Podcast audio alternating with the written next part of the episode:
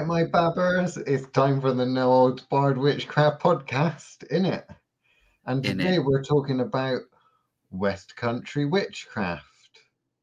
Oh no, we're not. We're talking about triangles, innit? Triangles, yeah. Triangles. triangles. The official gay shape, isn't it? Bent Is in it? is bent, in, bent in three places. Isn't what they say? Okay. The menage, the menage a trois. Yeah. Is that from the Kama Sutra, Chris? Is that a move? Is that your favorite move? You're What, not a fan of the Golden Eagle? Two in the bed and a little one said roll over. Yes, the little ones. That's frowned upon these days. I know several uh, in Oh, ancient wow. times. I know in ancient times the age of consent Wow. was non-existent, essentially, wasn't it? But these days, Chris, if they're under sixteen, it's a Wow. no-go area. I can't believe that in the first 60 seconds of the podcast, you went straight to paedophilia. I just, I, I wonder sometimes how we're still on air ever. Was it me that went there, or was it you? No, You're the I one talking about the little ones in the bed. but I didn't mean small children, Liam. What did you mean? Oh, I meant the little one. That's the how the song Ah, goes. dwarfs and such. Oh, no, Are you one of those people that has watched so much? Because I watched a documentary on the BBC about this, right? People apparently these days watch so much pornography that Yeah. they're all turning gay. Did you know this? this is the public side of the podcast. Can we well, is public information. Can we say? I mean, Can we the save public the- informa- The BBC is a public information broadcast. You know, I'm just I'm just copying and pasting their message for content. But apparently, Okay. people watch so much pornography these days that it really affects the brain. And apparently, they just end up wanting more and more and more cra- crazy, fetishy kind of weird stuff. Novelty is what they want, Chris. It just gets worse and worse and worse. You see? So is that midget dwarf thing, the little ones in the bed? Is that what how far you've descended? No, it really mean, isn't. we do live in a fallen world, according to our good Wow. Christian friends. There's all sorts of dodgy shit going on, like veganism and vegetarianism. It all says in the Bible, Chris. For the Bible told me so in Revelation. Speaking of revelations, we got some revelations today, haven't we? Because we're talking about triangles, right? We're going to try if you can We're get off. try and talk about triangles. Okay. So, triangles. Well, the reason You- I'm asking Liam is because Yeah. you recently posted on the Patreon a um, a really long, detailed um, ritual of how to create an egregore. Yeah. Uh, Esther, I think you said her name was. Esther. Um, so in that, in the in the bit that I actually read, you know, because obviously I didn't watch the I didn't watch the video, but you know, in the comments underneath, you were watching other videos, weren't you, Chris? there were questions. You had those tabs open in that incognito window, didn't you? I don't use an incognito. Honestly, you're gonna lose your life, your entire life. A short life is too short. You cannot spend it all on that Bellamy website. Oh my god, no. Bellamy does not get to come into the podcast. It's already taken over the Fausty Witches. Yeah, but the of Witches show is is finished season two. Oh, I suppose. That doesn't mean you get to bring it over Chris. here. Chris, if it doesn't come out here, it will come out in your dreams. You don't get to bring it out over here. That's not allowed.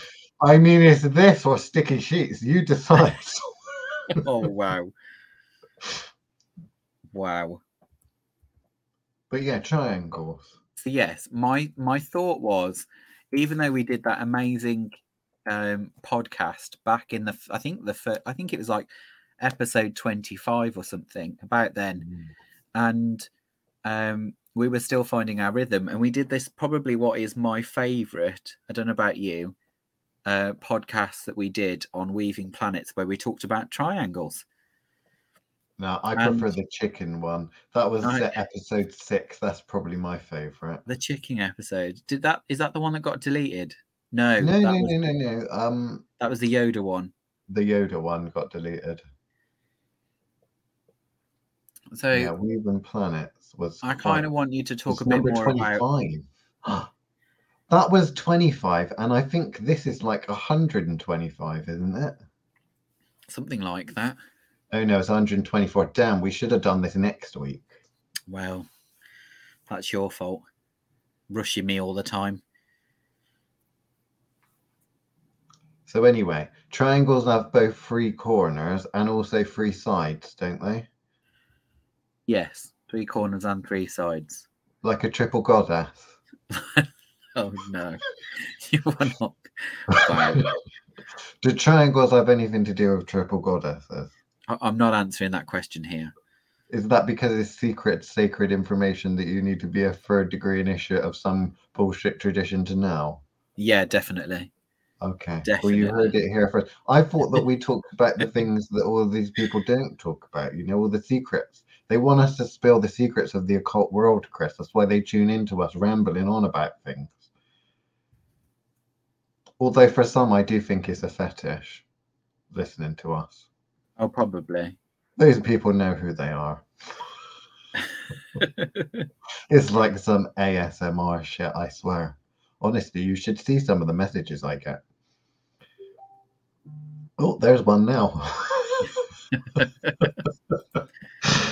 right, anyway, so triangles. So, what was your thought process for this? I think it was inspired by you heard other people ask questions about triangles. Is that right? On the tree of the life. Yeah, so I I kind of felt like we needed to possibly explain ourselves a little bit because bearing in mind that was an early podcast, so we weren't quite deciding if we were educational or not at the Ah. time. Well, we've suddenly So- decided to be educational then. Is that what you're saying now? so I'm kind of wondering whether or not this needs to fill in the gap of um, what maybe was left out, or maybe they just weren't listening properly and we did it perfect the first time. Um, right. Because Which I just thought, likely. I thought this podcast was supposed to be a bit like foreplay, you know? You edge close to it, but you don't actually give them the information. Isn't Oh, that how we're supposed to be as occult teachers? You're edging always close to it. There's a little bit more titillation with every caress. And then we know, expect them to they- finish themselves off. And there's yes, they're expected to finish them, themselves off, basically, with another book, which then gives yet another golden nugget or love egg.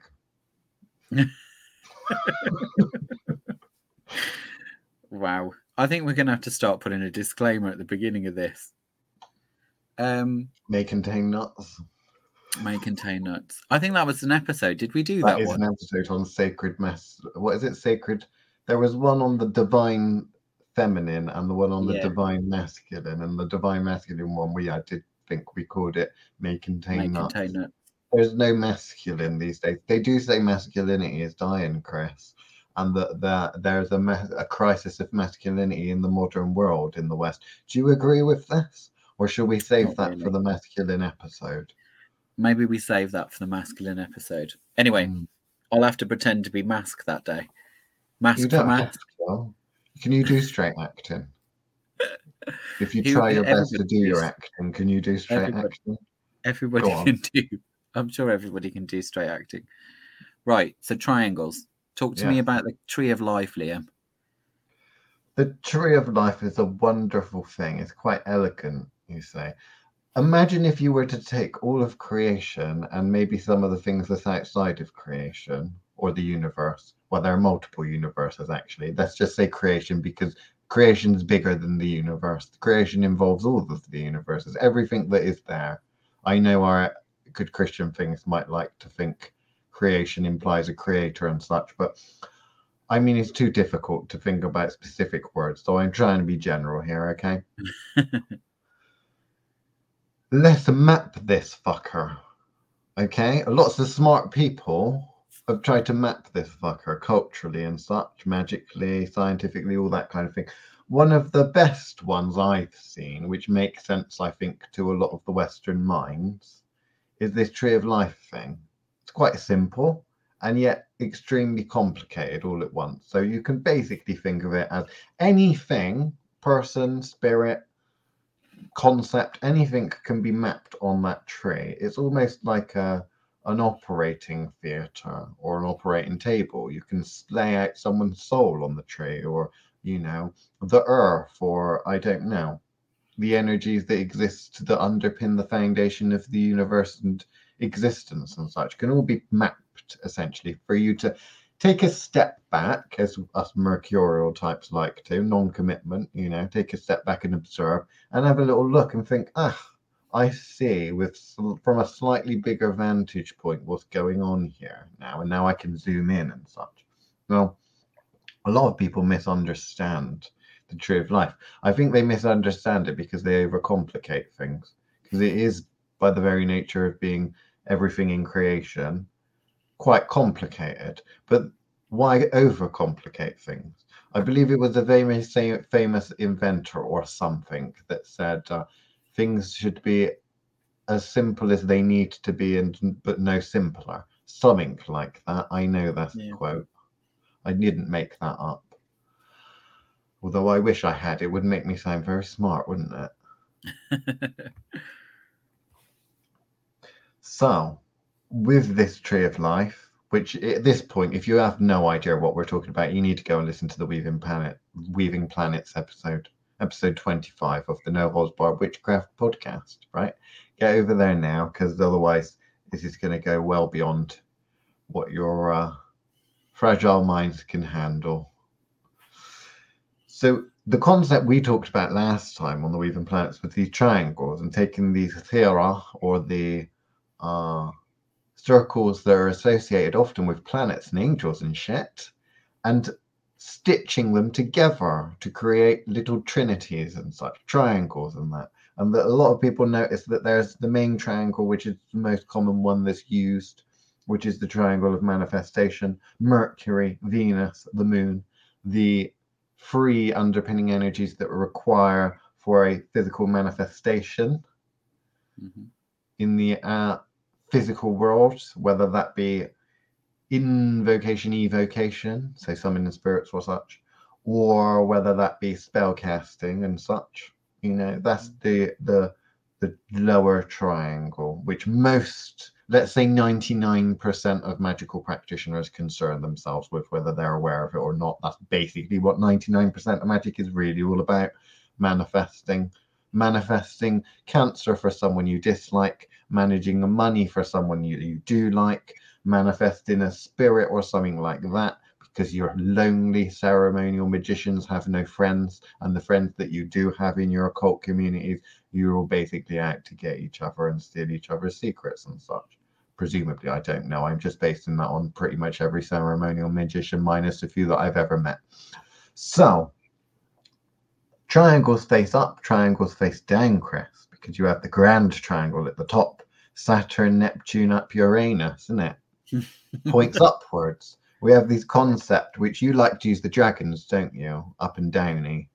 Yeah? Yes. The tree there's like the fiery sword and the up and down energies and such climbing or descending and such which means that basically the triangles point up or the triangles point down.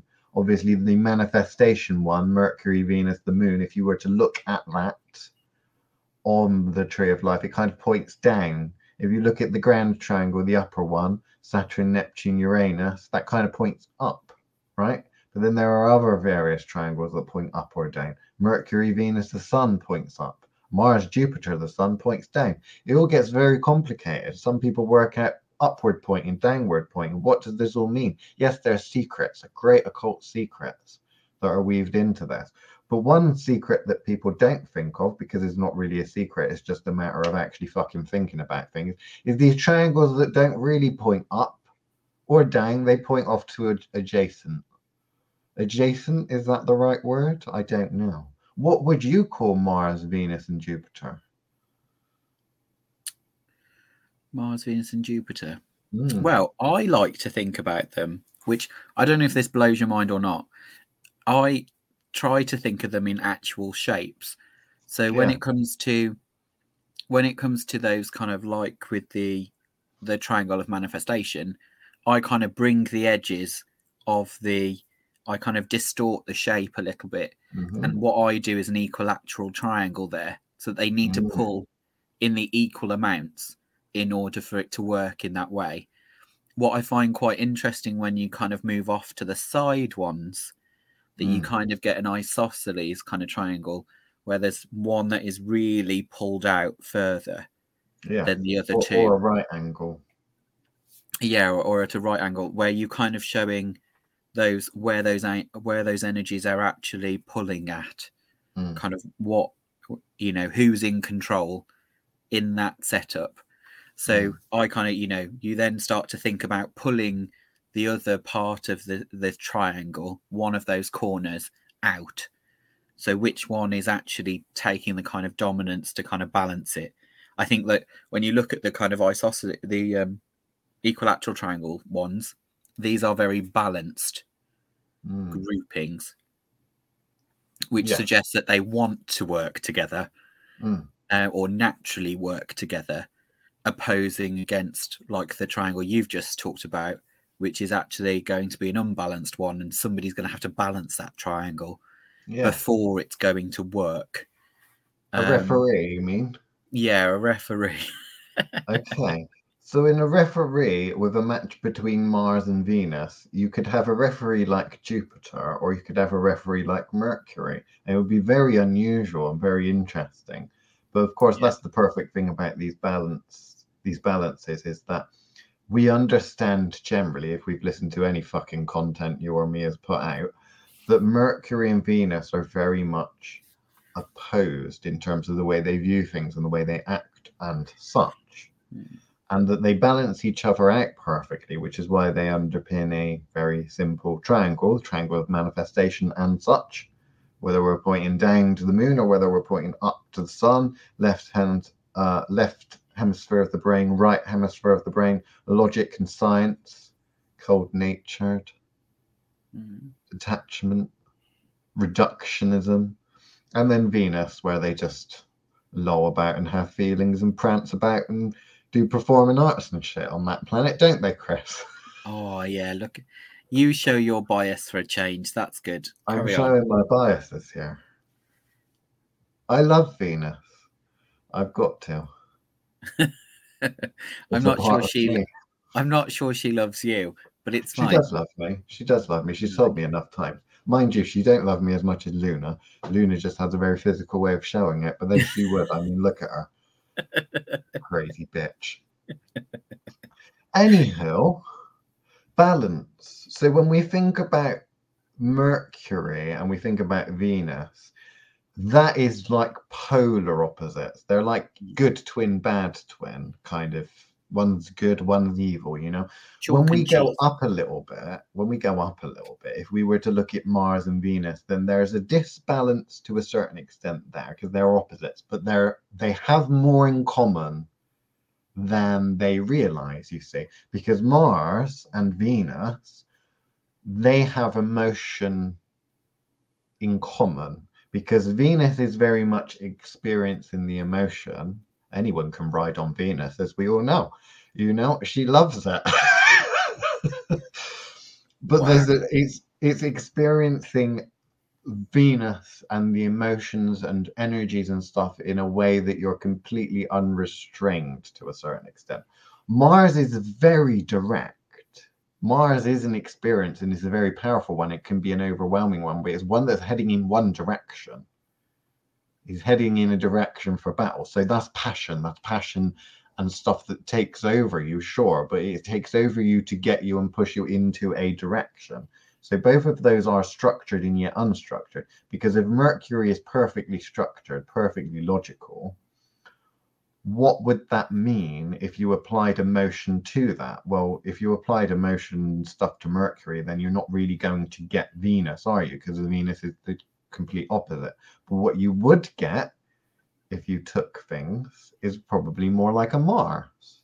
You're going to get a Mars, which you're going to get power, you're going to get emotion, you're going to get an overwhelming amount of energy, but it's going to always be directed at something because Mercury's logical and Mercury's, you know, I wouldn't necessarily single minded, but binary code essentially you think of in terms of, you know, computers and Mercury and stuff like that. Uh, if Venus get her act together and decides to do something, you get Mars. and God fucking help you. Which is why they're opposite. But at the same time, there's more in common. So when you look at that, and we're not going to go through all of them because that's giving too much away, in it? We don't want to spill all the occult secrets. Away, also, we need, we need a lot longer than an hour. yeah, we look at how we've just kind of splayed those out a little bit. Now, there's some really interesting ones on the little tree and such. Um, we probably won't talk about Pluto because it's just too complicated to talk about the abyss and such. Uh, most of the time, when we try to put Mars, Jupiter, and something else, we tend to basically, when it gets above the abyss, when it gets to that really complicated, uberly unrestrained stuff is that's universe destroying stuff. So at that point we need to, to limit that. We need to put a very very rigid structure on that. And the most rigid structure there is is essentially saturn. So we normally transpose and put saturn there how am yeah. i doing in terms of talking about triangles and stuff we've almost gone for half an hour already well, the thing is, I think it's kind of necessary on the basis that some of the comments that I still see mm. and some of the conversations that we have with mentees kind of says that this is a level of explanation that may actually be needed mm. because although we introduce people to the Kabbalah and kind of but through the lens of the tree, we mm. don't ever really get them to push them into the land that is Kabbalah. Um, we just kind of talk about the tree as a mapping system. And I think very few I don't know if you can think of any, Liam, but I can't think of any that have ever really talked in depth about anything beyond the manifestation triangle. No.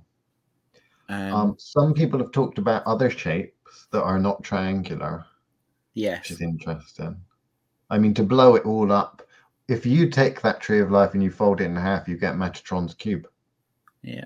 Metatron's cube is essentially every single shape or a symbol in existence, and every single shape and signal can be symbol can be mapped upon the tree. Christ on his crucifix can be mapped on that tree. In fact, a lot of these biblical mythology stories and all of that, all of the mythos and stories can be hung on that tree. And very much the symbology is there and the energies that are at play are there. What was Christ stabbed with? The spear of Mars, of course, which penetrated through him, through the Christ child, which is the sun, directly into Jupiter. Jupiter caught the was the cup, the chalice that caught the blood of Christ. And obviously, when all these magicians and such, they like to do their um the Celtic crossy thing. That's essentially partly what they're doing. They're growing themselves to stand and balance on those energies and such. But anyway, we can go into that on more of a ceremonial magic thing. I don't want those people stealing too many secrets. No, but I think just giving those kind of little droplets there give mm. them the thought of kind of going, actually, I know that a lot of our mentees like to bounce off something they've heard mm. us talk about and then go off down the rabbit hole. Yeah. Um, you know, and ultimately, you could spend your entire lifetime and several others just to really get to grips with this tree mm. uh, as to what's possible because like you say all of creation has been you know pushed down into this mercurial shape um, in order to explain something far more complex than it actually is um, what i do like though is for people and mainly because I think at the time when we talked about it for Weaving Planets, it was very much at the front of my brain with how could I apply my craft spinning um, mm. to the process of combining these energies. Mm. So, you know, it started off as, which I still think is the the my favorite thing I think I've possibly ever done in for um, Thoth as a whole um, other than Fausti, probably, is the thing I've probably enjoyed kind of, you know, intellectually masturbating over, you know, where you're just kind of playing and playing and playing until um, you hope to those, get those dry orgasms you talk about. Yeah, those ones. The um the brain gasms. the brain gasms kind of going on and on and on and you just kind of get lost in that space um you know and for me i stuck to those triangle forms because i needed something particularly when it comes to spinning is that you're trying to create something stable Mm. um and particularly as we were kind of working on a product that we were going to let uh, poor unfortunate souls purchase it kind of needed to have those kind of safeguards on it as to kind of it? going, can you have this? Did it really? So, well, the safeguards were there in its natural state of kind of going, are you smart enough to unlock its potential? Mm. Um, which I think is the best safeguard you could ever give is Mm. intelligence. Look at the hum- look at humanity, but I won't get I won't get off on like, off on a tangent.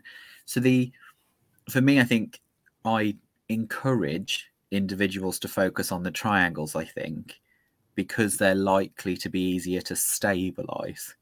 Mm. You know, if we were suddenly to talk about the the pyramid that occurs in order to lift the solar self up, um, that would start to get a bit too complicated for them because they're dealing with five planets there. Mm. Um, so you know, or or trying to bend and shape this into Meta, Metatron's cube. Mm. Um, these are the levels of magic that you're really not going to be able to fully understand until you've crossed the abyss itself.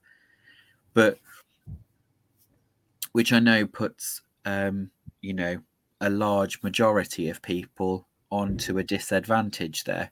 Mm. But there is so much to be done before Saturn that you could spend an entire lifetime working on and still not have done all of it. Um, Mm. I just think people look at them and kind of go, you know, start trying to jump onto bigger shapes. And I don't feel in, in the majority of it that it's necessary. I think there is such a strong foundation there with triangles um, that you can kind of see why that Pythagoras guy was so obsessed with them. Um, you know, Definitely. Triangles are magic. Three is a magic number, in it? very much so. So there's some quite interesting things that we could talk about. Um, and the energetic imbalances is something that's obviously quite a popular one. People talk about how you would map, how you would understand an energetic imbalance. If you understand it from a logical perspective, then you would probably want to reduce it down to something like the tree of life and explore it through something like that.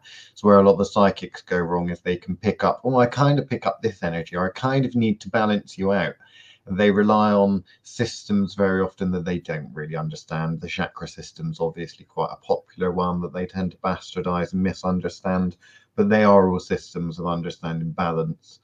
But when do you ever hear people talk about triangles and such with regards to chakras or balances? They just know, oh, I've got to do it in an order and I need to fill them up and open them up. I cannot open them up too much because it's too bright and I get my eyes go funny. You know, got to put my sunglasses on. Whereas we're, you know, that's, I mean, come on, that's so unbelievably like, that's not even kindergarten, is it? Is that what they call No. it in America? Reception class, nursery school. That's not even nursery school like that. Isn't? Hmm. But anyway, that's it for the standard edition of the No Holds Barred Witchcraft podcast. We're going to be talking about pelvises next, okay, in the extended edition of the podcast, because pelvises are kind of triangular, aren't they? They're kind of triangular shaped. Yeah, yeah. Yeah, there we go. We'll tell you about the mysteries of the pelvis. I bet you don't hear that from other occultists. The mysteries of the cut, the mystery of the pelvis and the tree. Tell a little story, okay? And again, all of these such things you can pick up yourself by not going and buying and researching things in books because they won't tell you much other than stuff that you can regurgitate to your friends to sound clever. Actually, you get this via progressing and climbing the tree. You also get calluses from climbing trees, but it's all good for you. That goes back to that whole masculinity thing, Chris, doesn't it, that we were talking about? Anyway, bye for now. So, what's all this about pelvises we're talking about? Well, I think you're trying. I think you're trying to talk about the uh, creation triangle, or maybe the manifestation triangle. Oh, I'm manifestation sure. triangle. We're talking about the manifestation triangle, pelvis. Right. Okay. Let's give some mysteries away. Okay. Okay. Away. It rhymes. There's a magic to that. Did I just say a spell?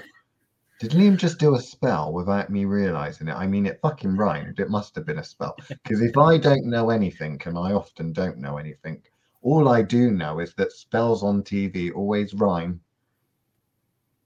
So let's red pill them, shall we? no, we won't. We won't go that far. If we take someone, maybe someone that's semi-famous, uh, I don't know if you might have heard of this guy called Jesus is it Jesus? No, Jesus. That's it. That Jesus geezer, right? The Jesus geezer. The one the Rosicrucian, the Rosicrucians put as like a stand-in for basically every fucking man and woman. you know, the Christians they kind of make him sound like he's a little bit special son of God and such. But really, when you think about it, if you are a being that exists, then you are therefore part of creation. Therefore, you are also a son or daughter of God. Therefore, you are like the Jesus you know, basically, if we take the Jesus and we put him and crucify him to the tree, right? We didn't even need to carve it and turn it into a cross. We could just crucify him straight on the tree, Chris. We'll we do that. If we crucify our friend Jesus or Jesus on the tree, you'll find that roughly speaking, okay, where Mars is and Jupiter is, Mars would be on his right shoulder.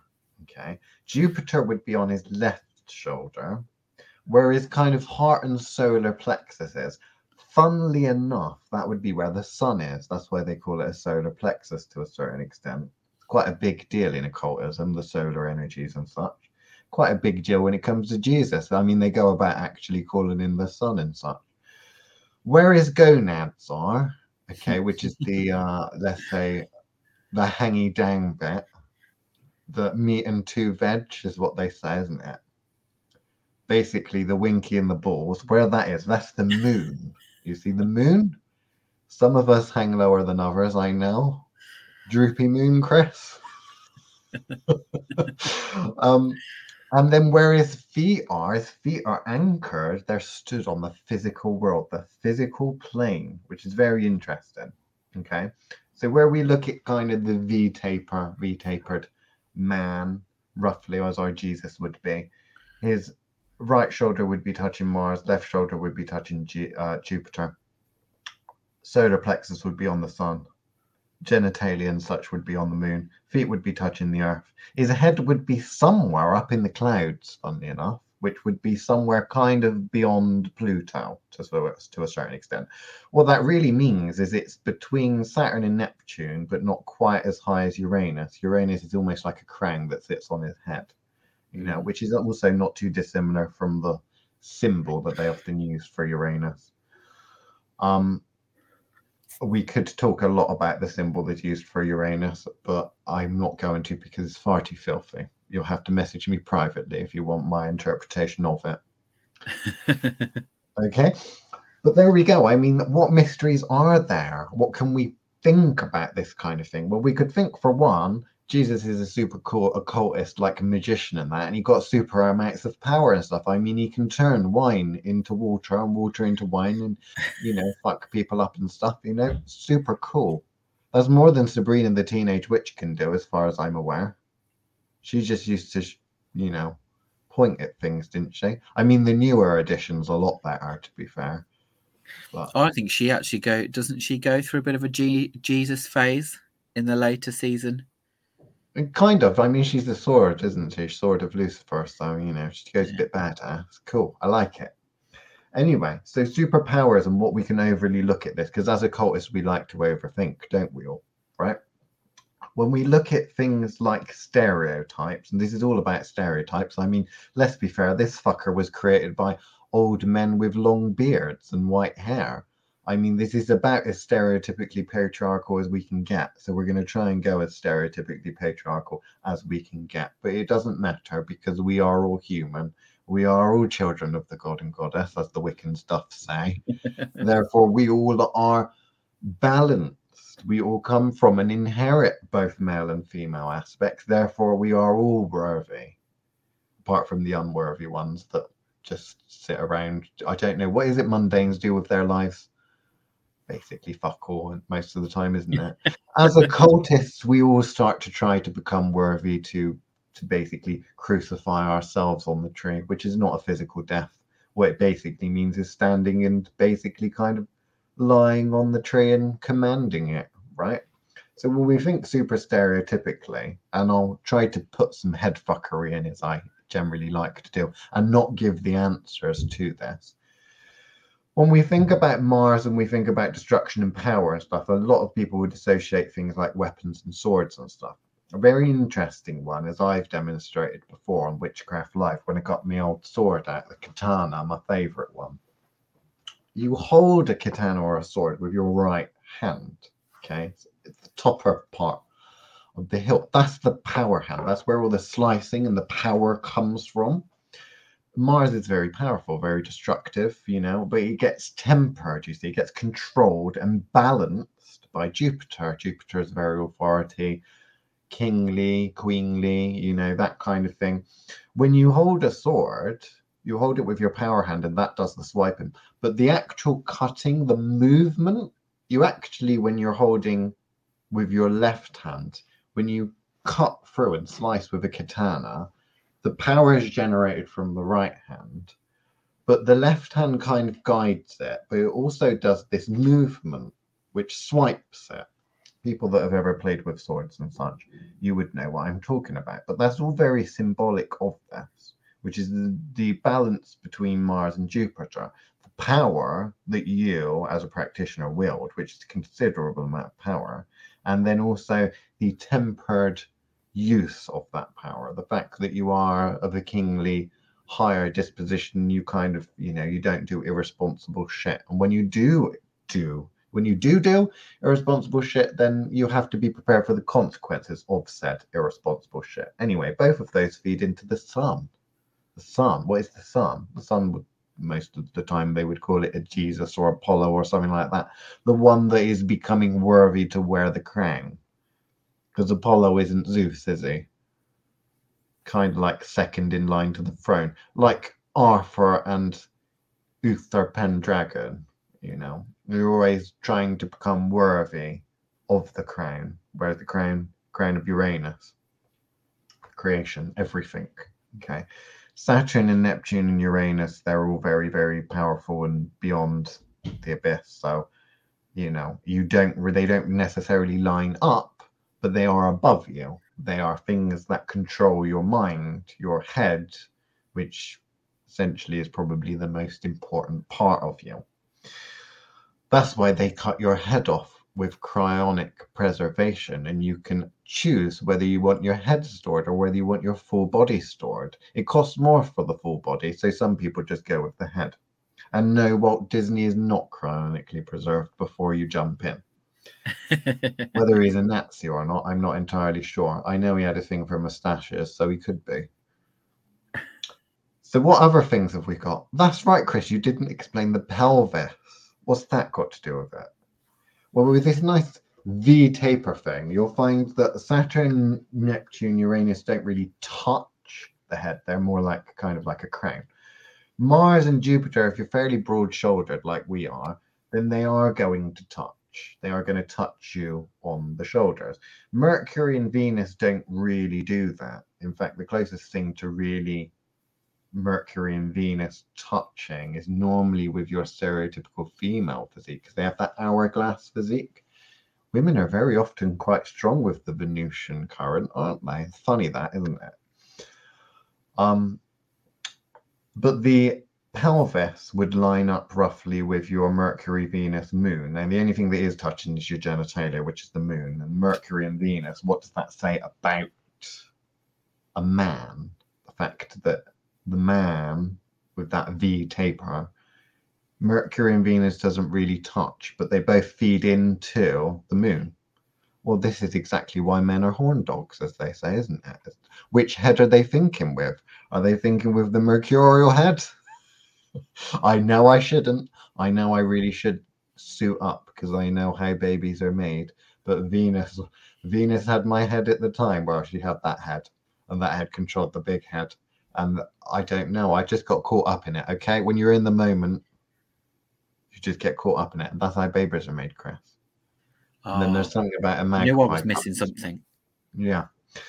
So basically, you can overread into that and think about that. But all of these things are interconnected and all very creatively, beautifully symbolic. And that's why you can get really interesting manifestations with regards to dodgy genitalia and things going wrong if you fuck about with some of these triangles. If you fuck about with any of these, this is how black magic works, kids, at a higher level. It's not all of this. I'm going to do a spell, package a bunch of energy together, and fling it at someone like a monkey throwing a turd from, a tree, right? And then we get into a turd flinging monkey kind of wars where you got one Wiccan or magical practitioner packaging up energy and flinging it in another who's firing it back. Yeah. Oh, how frightfully common. At a higher level, what we do is we say, well, actually, all these turd flinging monkeys, they all belong on the Earth, Terra. Some of them are associated and can get up to the moon. But really, what we want to do to create maximum devastation is most people don't even know where that they have a Jupiterian or a Mars or anything like that. Why don't we just fuck about there in their very soul and watch it manifest? Watch it manifest. I know what I'm going to do. I'm going to put a splinter in someone's chakra. Which chakra shall I go for? Well, I don't know. I'll go for the one that the color that I like the least, or basically any one that I can actually get to. What can I do the equivalent? Oh, I know. I'm going to go and fuck up Mercury. How's that going to manifest? Well, it's probably going to manifest depending on what I do to it in very mercurial ways. Mercurial bad things. Parkinson's is one of them. Sad. Black magic. When we talk about un, uh, unbalances, not all of these unbalances are due to black magic and people doing bad things about on us and ghosts and spirits and such fucking with us. Uh, Some of it's to do with us naturally. You know, we can unbalance ourselves, which can have some very serious consequences. But luckily, if we unbalance ourselves, it's probably because we're doing magic. And if we're doing magic, then we're used to sensing energy. And if we're used to sensing energy, then generally speaking, we tend to be able to feel there's something wrong, even if we do not feel exactly where it's coming from because we were unaware of different component connected parts to us. But this is all to do with triangles, Chris. We could move on to other shapes, but I don't know if their minds could take it. Well, this is the thing. This is why I kind of why I wanted to talk about this kind of now, Mm, um, is because people have a tendency to talk about other shapes, and I'm mm, just kind of like, well, actually, do you understand the possibilities that are there for just the triangles mm, before you start trying to complicate things um, Mm. to go in a different direction? Um, and again, what I quite like is, you know, you taking those um, those first two, um, those first two as part of the manifestation triangle, and then understanding, and then understanding um, where you can pull that third one. So, for example, even just starting at the very beginning, um, Mm. and kind of replacing one of those three that are required mm, even just flipping up to the solar aspect is mm. complicated enough um, without people getting up into crazy ideas um, like pulling that that third spot up to mars or pulling that third spot up to jupiter and seeing well actually even as a thought exercise what impact are you having on that that thing Mm. so if we're saying that journey aspect when we talk about our triangle of manifestation that we talk about which is the the lunar aspect if you're replacing a journey um from with that kind of lunar manifestation part that jelly that jelly part that's kind of Um, sorry, I just realised using the word jelly when you've just put that as the gonad section. Kind yeah, of that's the gonad section. Uh, a correspondences, if you look it up in the Llewellyn one, I don't know. Did they have KY jelly in Scott Cunningham's day? If they did, it would most likely be in one of his books as a correspondence for Luna, surely. I would imagine so. It would make sense. I'm sure they had KY jelly back then. It was the 90s, when it? He died. I can't think when he died.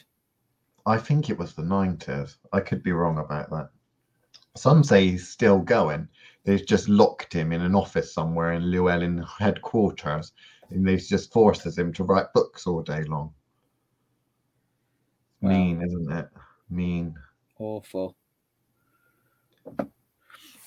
So yeah, so my my thought process is that if you're just even just replacing one aspect of those three and what level of impact that could have on its own before mm. you even get considering other triangles like what i'm what i'm kind of which i know is not very me at all um kind of emphasis in uh, emphasizing a kind of cautionary aspect of approaching these mm. because we would expect you at the very least to have some kind of understanding of how the um, how Mercury and Venus, because we talk about it so often, um, what those imbalances look like, mm. and that's just when you're leaning slightly to the left or slightly to the right, um, and I don't mean politically. Um, hmm. So you know, if you're already showing imbalances there, are you really capable of talking about a unity between um, the Sun, uh, Jupiter, and Mars? Like, are you actually ready to even comprehend mm. what that would actually look like if you haven't lowered, you know? And obviously, that's kind of why I am quite, um, like you said at the beginning, very into the concept of ascending and descending up and down. Mm um, them and looking them at, at us as a set of hierarchies, mm. um, not in that kind of woke way, mm. but understanding that one builds upon another. Yeah. Um, not in the kind of what the bit I also hate, uh, which kind of seems um, contradictory of what I've just said, is why I don't like the chakra system mm. when they're described as cups. Mm, yeah. So I I kind of don't want your brain to go there when I say ascend and descend. I mean root. Mm. I don't mean filling of cups, which is what most people, uh, you know, most people will kind of push from their knowledge of Western, Westernized um, chakra systems. So what I'm what I'm kind of trying to push there is you understanding them as roots, going through this one to get to that one. Yeah. Or like with the manifestation triangle, all three of them pulling in together in order to create that space, that kind of equal share of those three, or not equal share. So when we talk about a spell being successful or unsuccessful, because one of these is not powered correctly is that in that section in that in that understanding those three things need to be equal mm. otherwise yeah. you're going to have a dodgy um, manifestation because they haven't been balanced or they haven't been considered in order to be so depending on what you're trying to achieve will say where the weighting needs to be.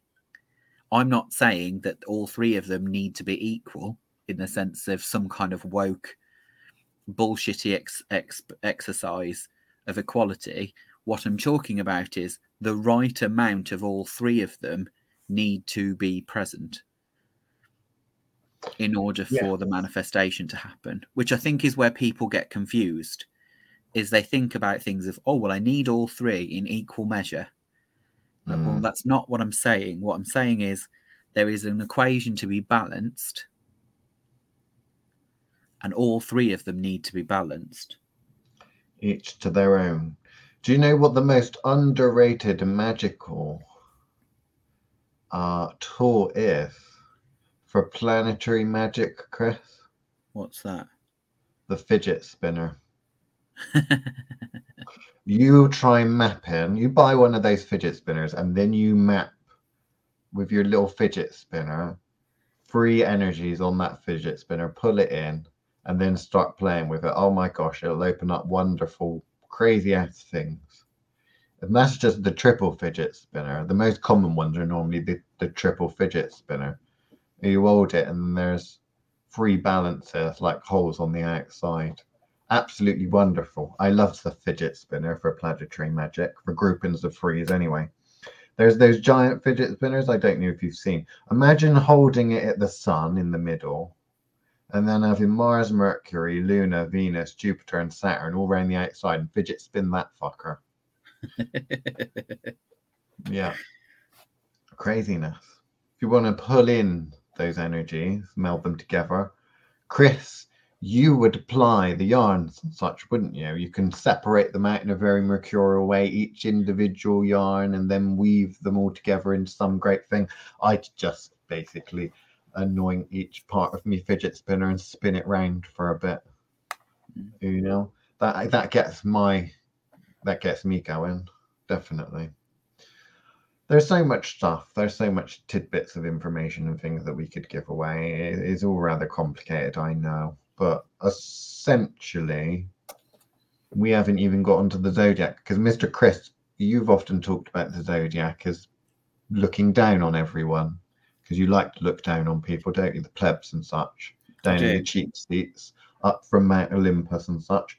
You'll find that the zodiac itself is interchanged or interchangeable, I should say, on the tree of life. Some people will associate it with Neptune Neptune, which is in the top triangle, the one on the right, number two.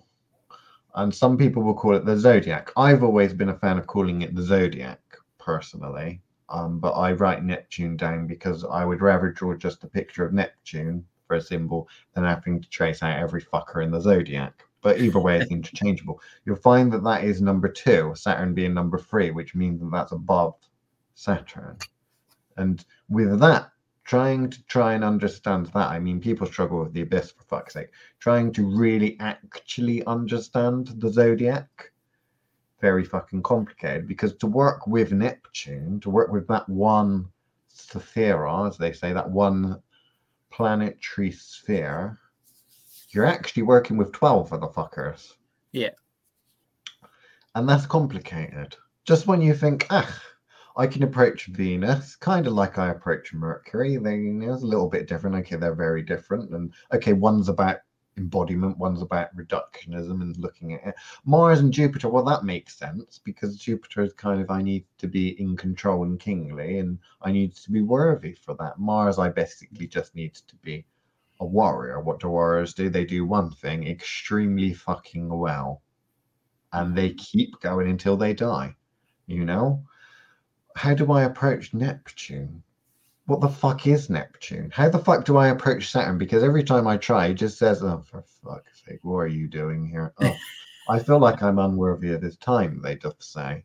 a lot of complaints. Many have complained that they cannot get anything out of Saturn other than basically lack of enthusiasm and the general sense that he looks down upon them. Which, yeah, that's that's pretty accurate. If you're getting that as a psychic, well done. That is correct. well, like you've said already, um, you know, we that spot where we that interchangeable spot. Mm.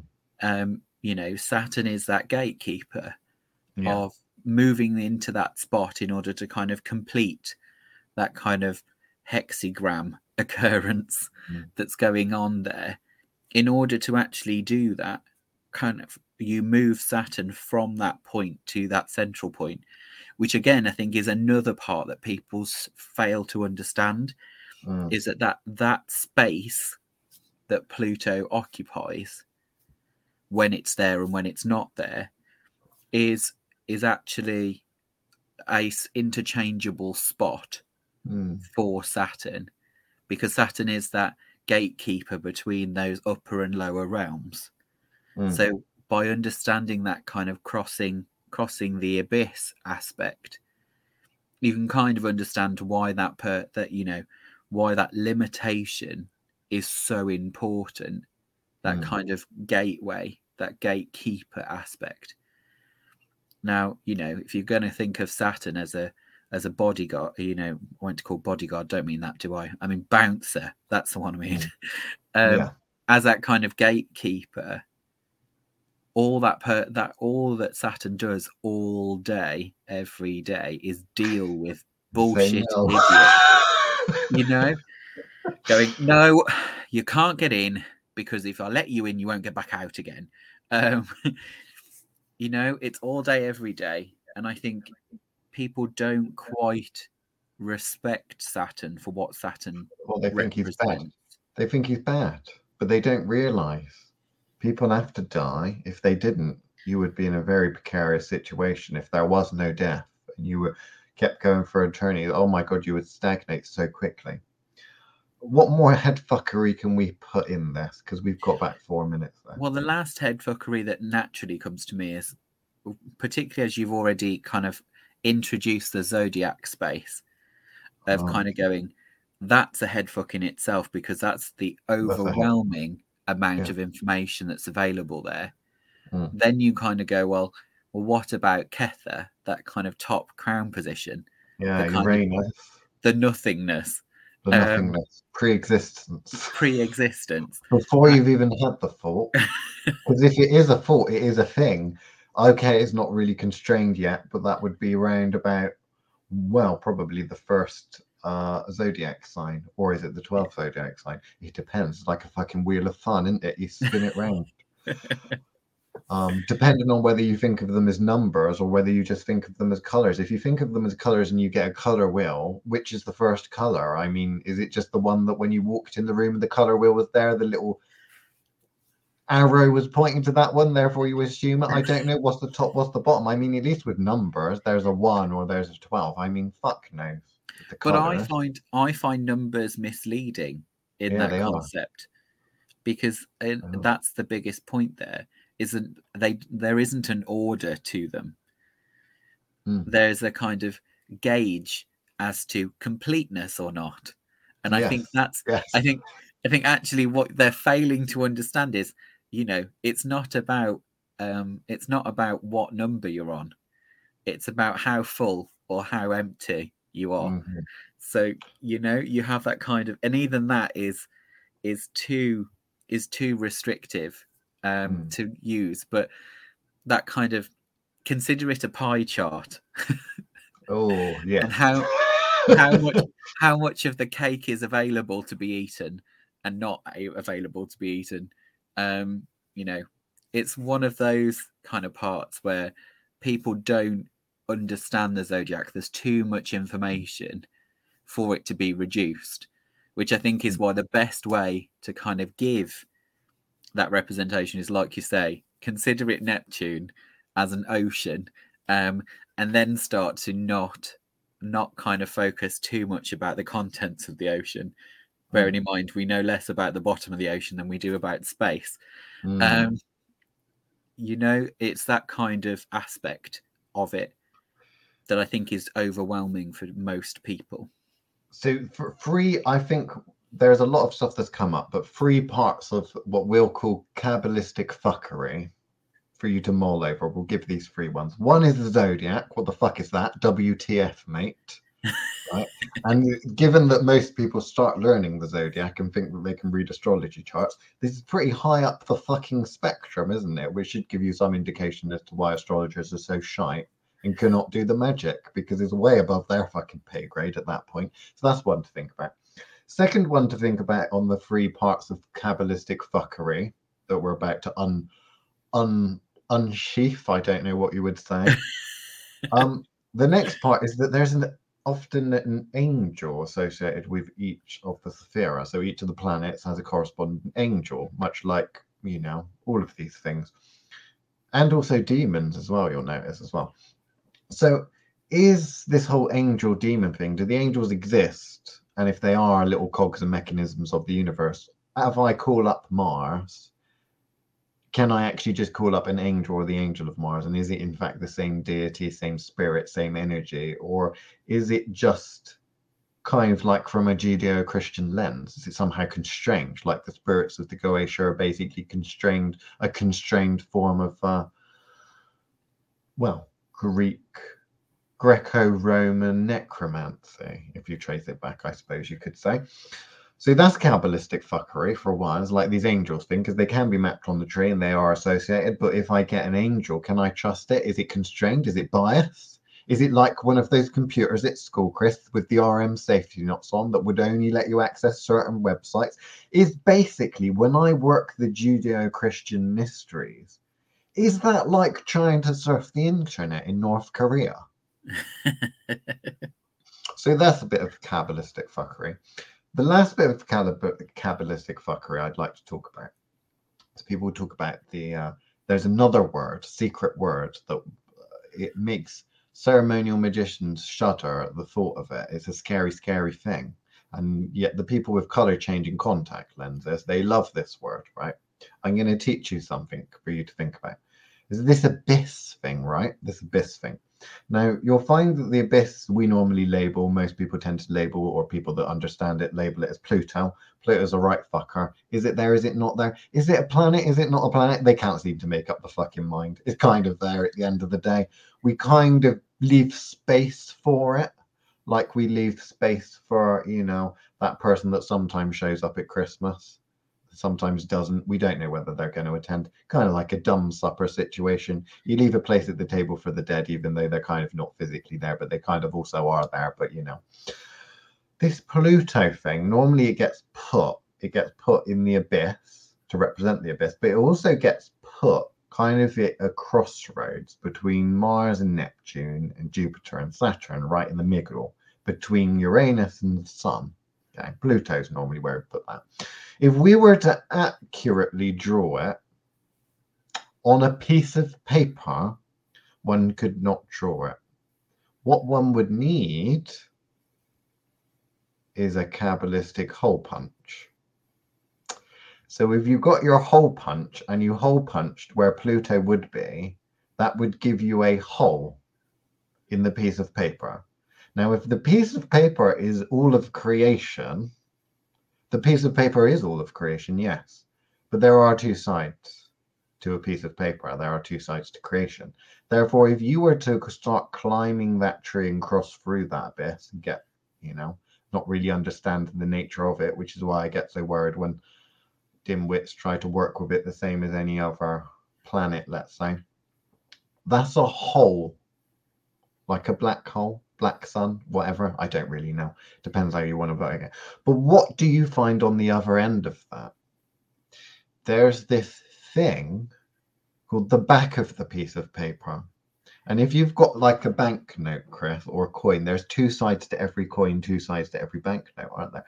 On the other side of that gaping chasm, that hole, because remember, depending on what side of the tree you're on, what side of the paper, that hole is the fucking same. If anything, is probably almost like one of the only things that is consistent. Okay, because it's a hole, right? If you climb through that hole and you appear on the other side of that piece of paper, what doth thou find? They find that thing called the Qliphoth, the inverse tree, where all the demons and that is, you know, the evil tree, the bad tree, right? Which is basically normally just colored in with slightly more, you know, mute kind of darker colors. And rather than planets and such, they talk about they normally just or angels, they normally associate demons with it. So whether the lesser key of Solomon or the greater key of Solomon, all of a sudden we have yet another fucking tree. But that's what's classed as the bad tree, Chris. But the bad tree lines up perfectly with the good tree, which is on the other side of the page. So is that tree really a different tree or is it the same tree? Kabbalistic fuckery. Anything to add? No, I think beautifully end it there. Okay, we'll end it there and watch them end themselves if they try to climb through Pluto in the abyss. Goodbye, everyone.